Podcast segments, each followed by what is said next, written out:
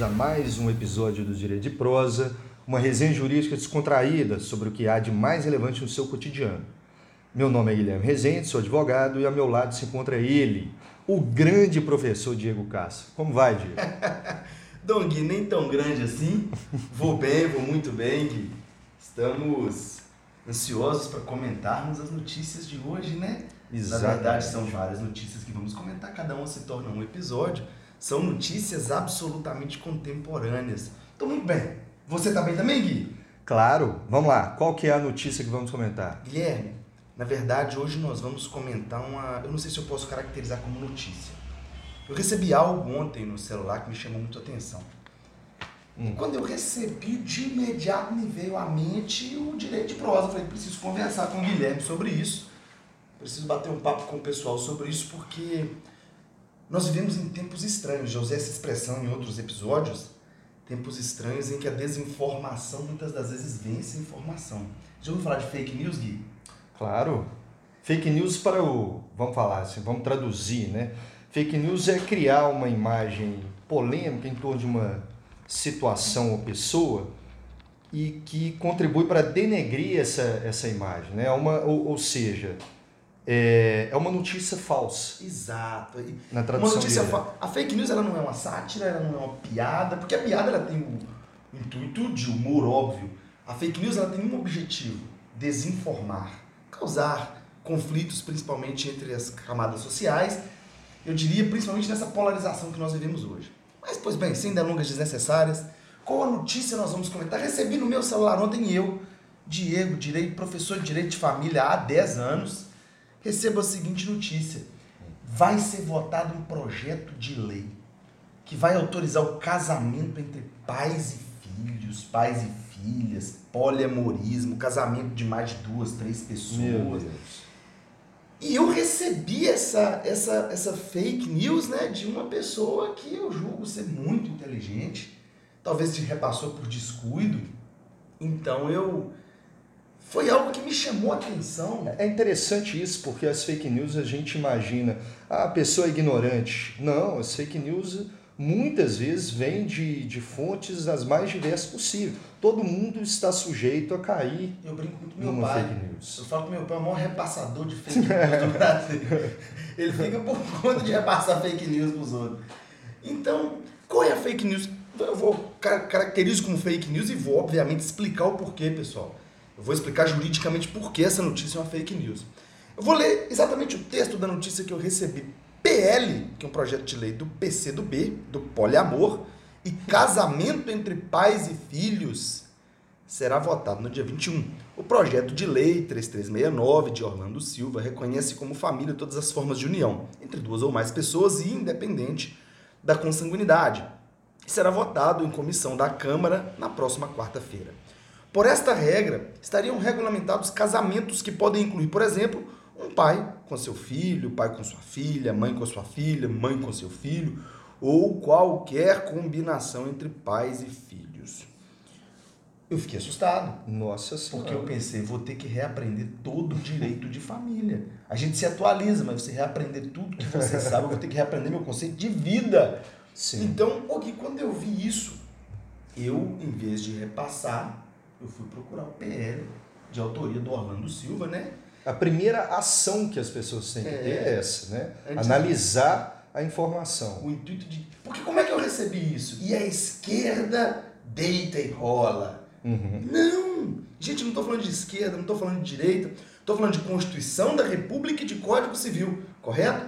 Mas quem encaminha provavelmente quer denegrir um ou outro lado da polarização que existe no Brasil hoje.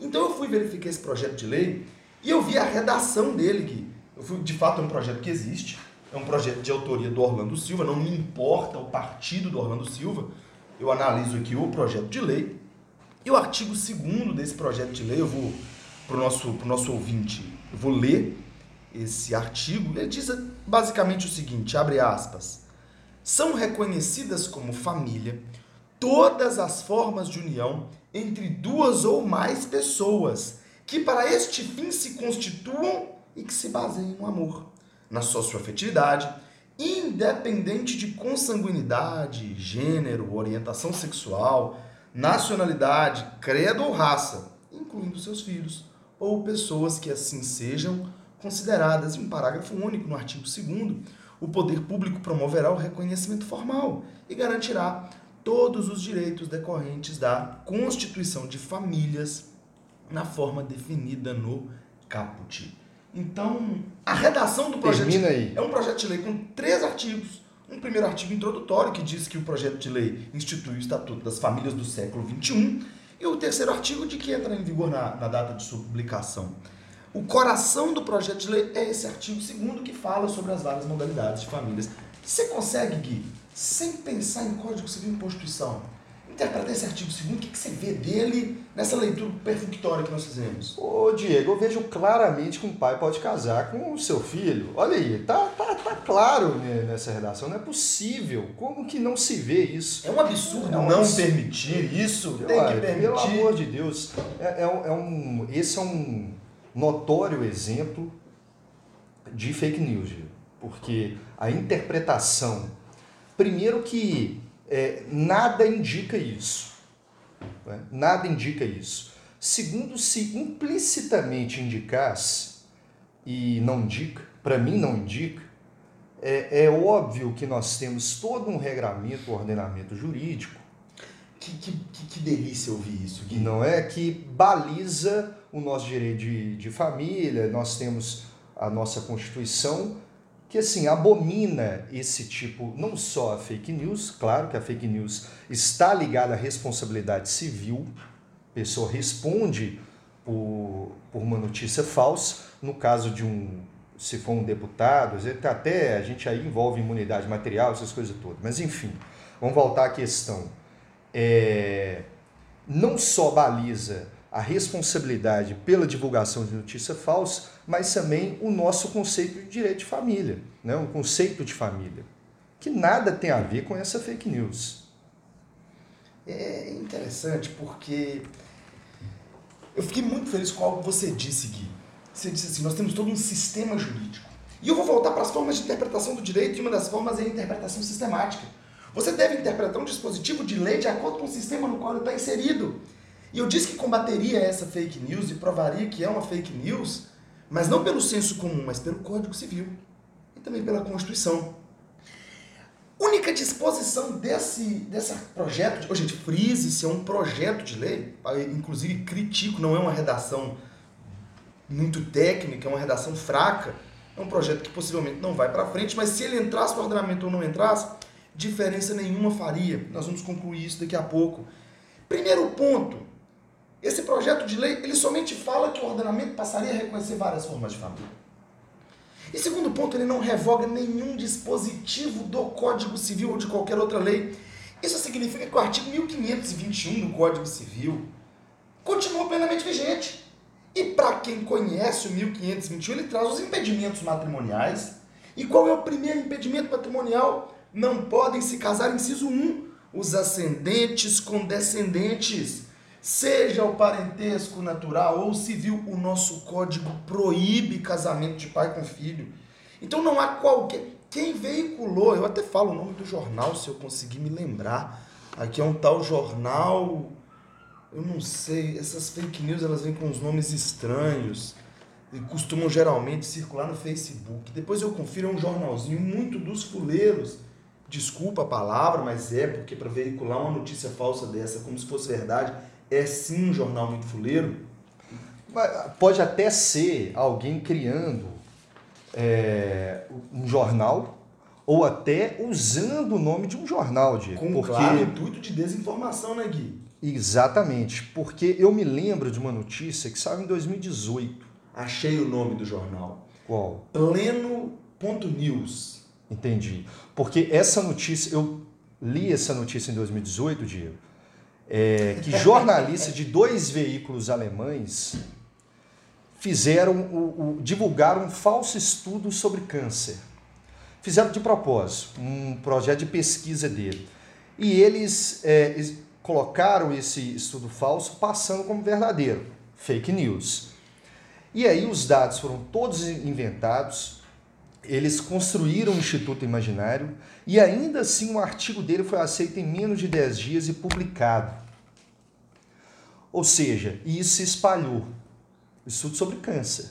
Olha o tamanho da seriedade. Vai, vai além do aspecto político. Isso. Vai no aspecto de criar uma expectativa nas pessoas. No Brasil, o Ministério da Saúde já identificou, cento, isso em 2018, os dados, 185 focos de desinformação na internet. As vacinas são o principal alvo, né? Tem muita gente que fala Nossa, que vacina. Tem gente que não está vacinando, que é técnica de Exato. controle populacional. Perfeitamente. Então, essa, isso aí é muito sério. Eu tô vendo aqui, nesse jornal Pleno.news, tô com ele aberto à minha frente aqui. Interessante é que na barra de. No menu dele tem escrito assim: saiba o que é fake. Hum. É uma hipocrisia fora É. do normal, né, cara? Saiba o que é a fake. figura, né? A imagem de É, é um veracidade. jornal que muita gente espalha, mas enfim. E aqui os comentários, né? Acabou com a família e etc. Enfim. Então, o primeiro ponto que eu quero frisar: não, esse projeto em hipótese alguma permite casamento de pai e filho porque o Código Civil proíbe. O Código Civil proíbe e esse projeto de lei não propõe revogação do 1521 do Código Civil. E o 1521, que traz os impedimentos, as proibições para o casamento, uma das minhas primeiras aulas de direito de família eu trato 1521. Ele proíbe não só o casamento entre pais e filhos, mas casamento entre irmãos, casamento entre tios e sobrinhos em algumas, em, em algumas hipóteses, casamento de pessoas que já são casadas. Então perceba, se você é casado com uma pessoa, você vai poder casar só com essa pessoa. Não está criando um casamento de 3, 4, 5, 6 pessoas, fiquem tranquilos. Então, absolutamente fake news, mas eu quero ampliar um pouco mais esse debate, Gui.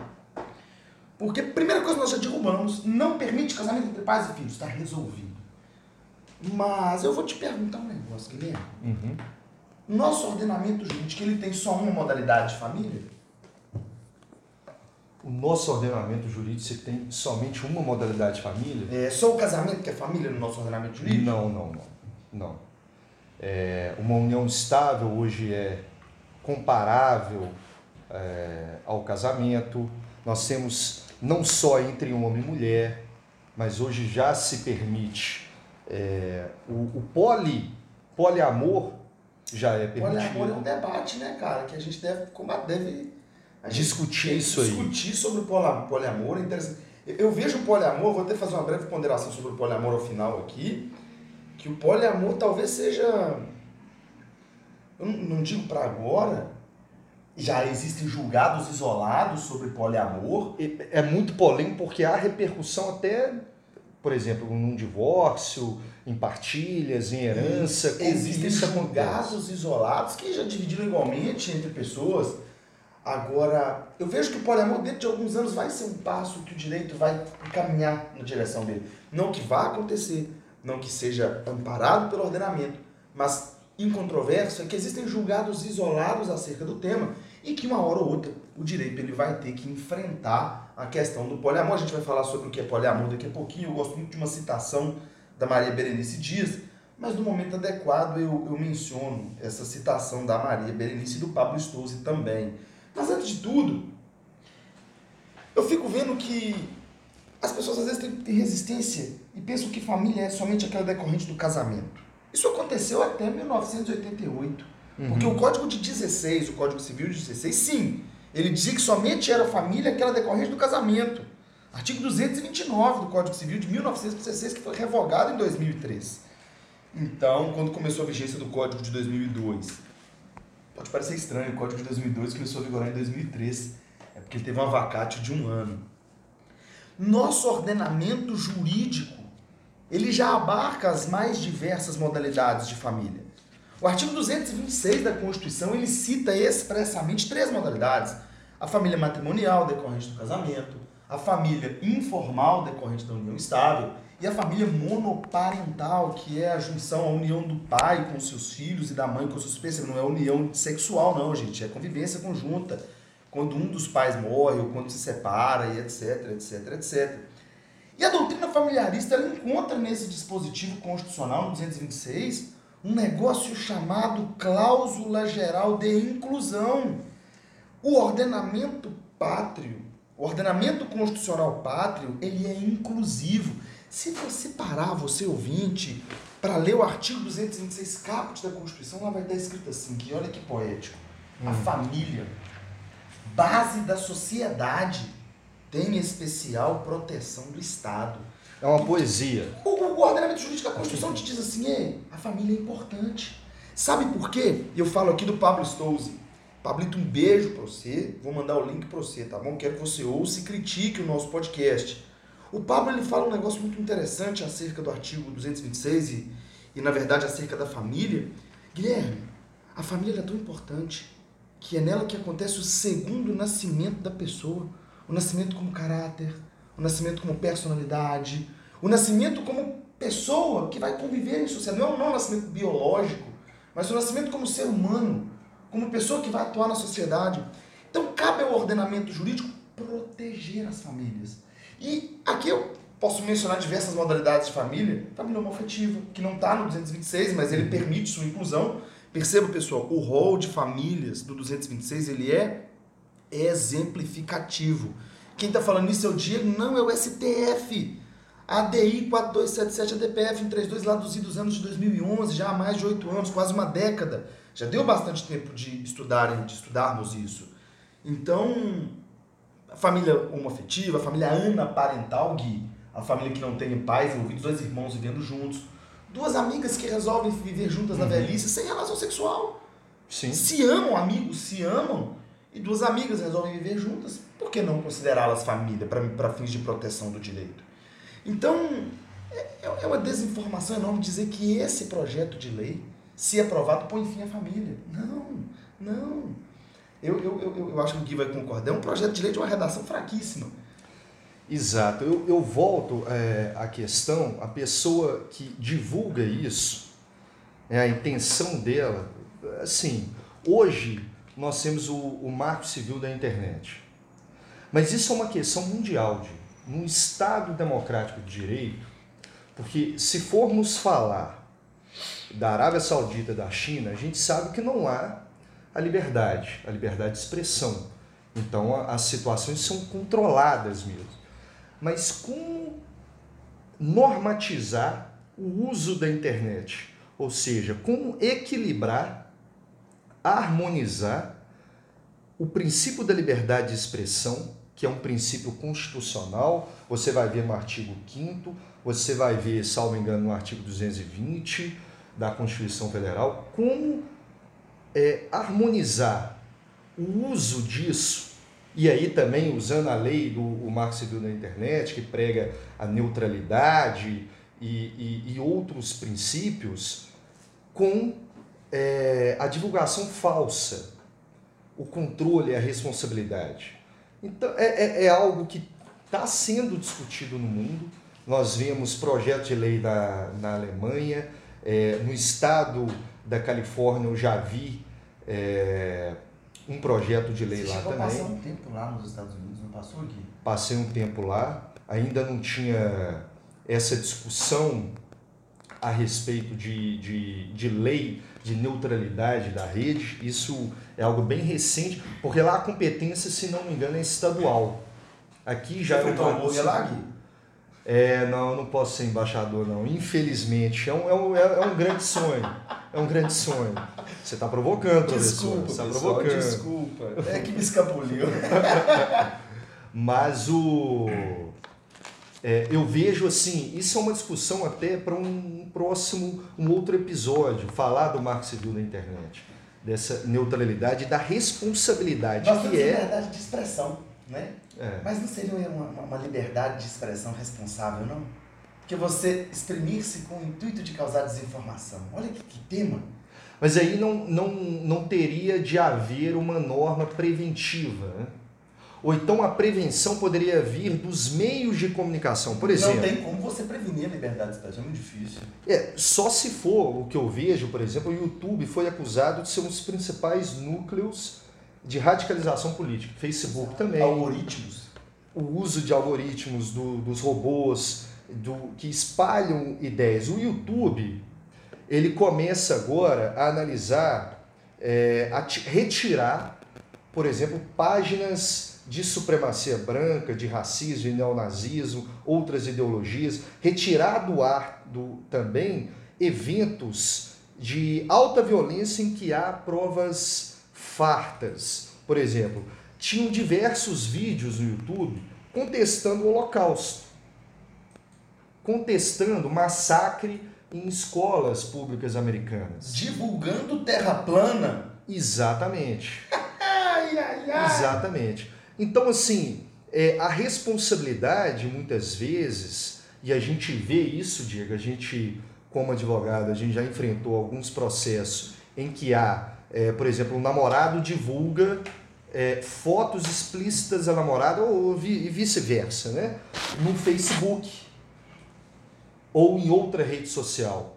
Qual que é a responsabilidade? É, é, não dá para a gente romper com a liberdade de expressão de uma pessoa, mas há para a gente responsabilizar não só repressivamente essa pessoa, posteriormente pela atitude nefasta dela, mas também o meio. O meio, o YouTube ou o Facebook, por ter permitido a divulgação e denegrir, ou seja, uma fake news. Cara, interessantíssimo o que você disse, Guilherme. E o, o Marco Civil da Internet ele prestou um desserviço nesse momento, né, acerca desse tema, porque o provedor de conteúdo agora ele só pode ser responsabilizado se ele desrespeitar uma ordem judicial para retirar. Então, a possibilidade de você conseguir responsabilizar o provedor de conteúdo hoje, por mais que eu veja que ele seja responsável em muitos casos por falhas de segurança, é uma possibilidade quase que ínfima, porque ele vai ter que desrespeitar uma ordem judicial para tal. Exatamente. É, é, é o, o, famoso artigo Pôncio Pilatos, né? O provedor, ele lava as mãos. Exato. Eu já não tenho essa responsabilidade. E não adianta falar, ah, mas é, é, o Facebook, o YouTube tem milhões ou bilhões de visualizações. Não adianta falar isso, porque é, ele, eles ganham dinheiro com isso. É um negócio, é um mercado. E isso tem que ter uma contraprestação. A contraprestação não só a responsabilidade é, é, sobre o, o, conteúdo divulgado, não é, é claro, não é, é, é se propor ser de direita ou de esquerda, mas são conteúdos claramente nocivos, como esse que eu falei de neonazistas. Fica inclusive de uma proposta aqui, nós temos a lista de temas pendentes, a gente podia fazer um tema sobre fake news fazer um episódio sobre fake news. O de hoje, muito embora tenha começado por uma fake news, foi muito pro lado do direito de família, né? Falamos da, do porquê o conteúdo desse projeto de lei ele não modifica em basicamente nada o atual ordenamento jurídico. E fica, eu inclusive oriento um TCC maravilhoso que a Franciele, a Fran tá, tá fazendo um, um TCC de pós-graduação. Inclusive um beijo, Fran. A Fran tá fazendo um TCC sobre como as fake news interferem no processo democrático. Porque elas, a pessoa vota, Gui, com uma visão tur, com, com turbidez, uma visão deturpada da realidade. Ela recebe uma fake news, acha que está acontecendo isso ou aquilo com o candidato X ou Y de direita ou esquerda e vota ou deixa de votar nesse sujeito, acreditando em informação que é falsa. Mas isso é tema para um outro episódio. Eu acho que já provamos por A mais B porque se foi uma fake news. Esse projeto de lei, pessoal, não, modifica, não permite que pai se case com filho, com filha ou etc. O artigo 1521 dos impedimentos matrimoniais continua vigente. A nossa família ela já é plural há muito tempo, desde a Constituição de 88. Lembrem-se, artigo 226 da Constituição é uma cláusula geral de inclusão. Gui, você me permite terminar esse episódio acerca dessa fake news dessa notícia falsa acerca do direito de família com o conceito de família? Vai lá. Você é melhor cito, do que ninguém é, é que capaz eu cito dois de... queridos professores meus, Pablo Stouze, primeiro conceito, e vou mencionar também um conceito extraído da obra do Cristiano Chaves do Nelson Rosenwald, mas um conceito de Luiz Edson Fachin, que inclusive é ministro de Tribunal Superior. Vamos lá. Pablo Stouze diz que família é o núcleo existencial integrado por pessoas unidas por vínculo socioafetivo, teleologicamente vocacionada a permitir a realização plena de seus integrantes. Família não é casamento. Uhum. Família não é união estável. Família é pluralidade de pessoas que buscam felicidade. A família tem três elementos: pluralidade de pessoas, socioafetividade, afeto, amor e família tem também um caráter chamado caráter eudemonista, que eudaimon significa em grego a busca pela felicidade. Nossa, que lindo! Você viu? É, gastou. Você tá chorando aí, você chorou aí. E a família tem que ser um ambiente propício para a busca da felicidade. Não importa a forma da família. E eu fico, eu fico muito, muito eu fico tocado, porque é um assunto muito bonito, um assunto da sociedade, é um assunto que envolve a felicidade das pessoas. E por fim, Luiz Edson Fachin, escuta essa aqui. Hum. Família há de ser mais que fotos nas paredes, quadros de sentido. Família deve ser possibilidades de convivência. Da forma que você quiser conviver, que você for feliz, um abraço. Cabe ao Estado te proteger e não interferir. Inclusive o princípio da mínima intervenção do Estado no direito de família. Então, Gui, por mim, esse episódio está massacrado. Nós estraçalhamos essa notícia falsa. Se tivesse uma imagem, a gente poderia colocar aquele, é, aquela figura do fake news, né? De Carimbo. carimbo de fake news. Essa notícia, galera, quem receber essa notícia, faça o favor de dar uma resposta, porque a gente não pode propagar fake news. Seja você de direita ou de esquerda, seja responsável. Exatamente, isso a gente tem que checar sempre as informações. A gente recebe diariamente várias notícias. E aí, Diego, você deu dois conceitos. Na verdade, é um conceito falado de forma diferente. É, o professor Pablo Stolze trouxe um aspecto mais jurídico, então os nossos ouvintes, é, é, creio que ligados à área, entenderam bem porque é um conceito completo, é um é conceito né? perfeito, é diferenciado. exatamente. E o quem diz que o direito não pode ser poético, o ministro Fachin provou aí a beleza. A gente não precisa falar difícil para se fazer compreender, né, Gui? Exatamente. E aí ele falou a- a- o conceito de família. Né? A família, claro que traz diversos outros princípios, como a hierarquia, mas a família ela se conceitua pela finalidade dela também. Isso. Então, Gui, por mim, terminamos esse episódio. Pessoal, um beijo a todos vocês. Podem entrar em contato nas redes sociais. Esse bate-papo aqui é, é- é uma descontração minha do Guilherme. É um momento que a gente está se obrigando a encontrar, porque amigos, né, adultos é difícil encontrar, né? Tanta coisa para fazer, tanto trabalho. Mas E a nesse- gente está fazendo esse podcast com muito amor, muito Muito, carinho. E a gente E a gente quer formar uma família com um vocês, segredo, ouvintes. Um segredo é que às vezes a gente até toma uma cervejinha, né, Gui? Tem isso? Pode Tem. falar isso aí, gente? Pode. Às vezes o, o Pedro Bastos, que é o nosso grande diretor de, de design, o design que Cara, ajuda a eu gente. queria tomar uma hoje, mas dou aula daqui a pouco. Ah, então não tem jeito. Hoje não tô tomando. Hoje não, pessoal, mas quando a gente grava aos sábados tem cervejinha assim. É, o Pedro Bastos vai xingar a gente que a gente fugiu ficar agora chateado. no, no final. Não. Pedrinho, desculpa. Galera, um beijo, fiquem com Deus, viu? Valeu! Um beijo na nuca a todos.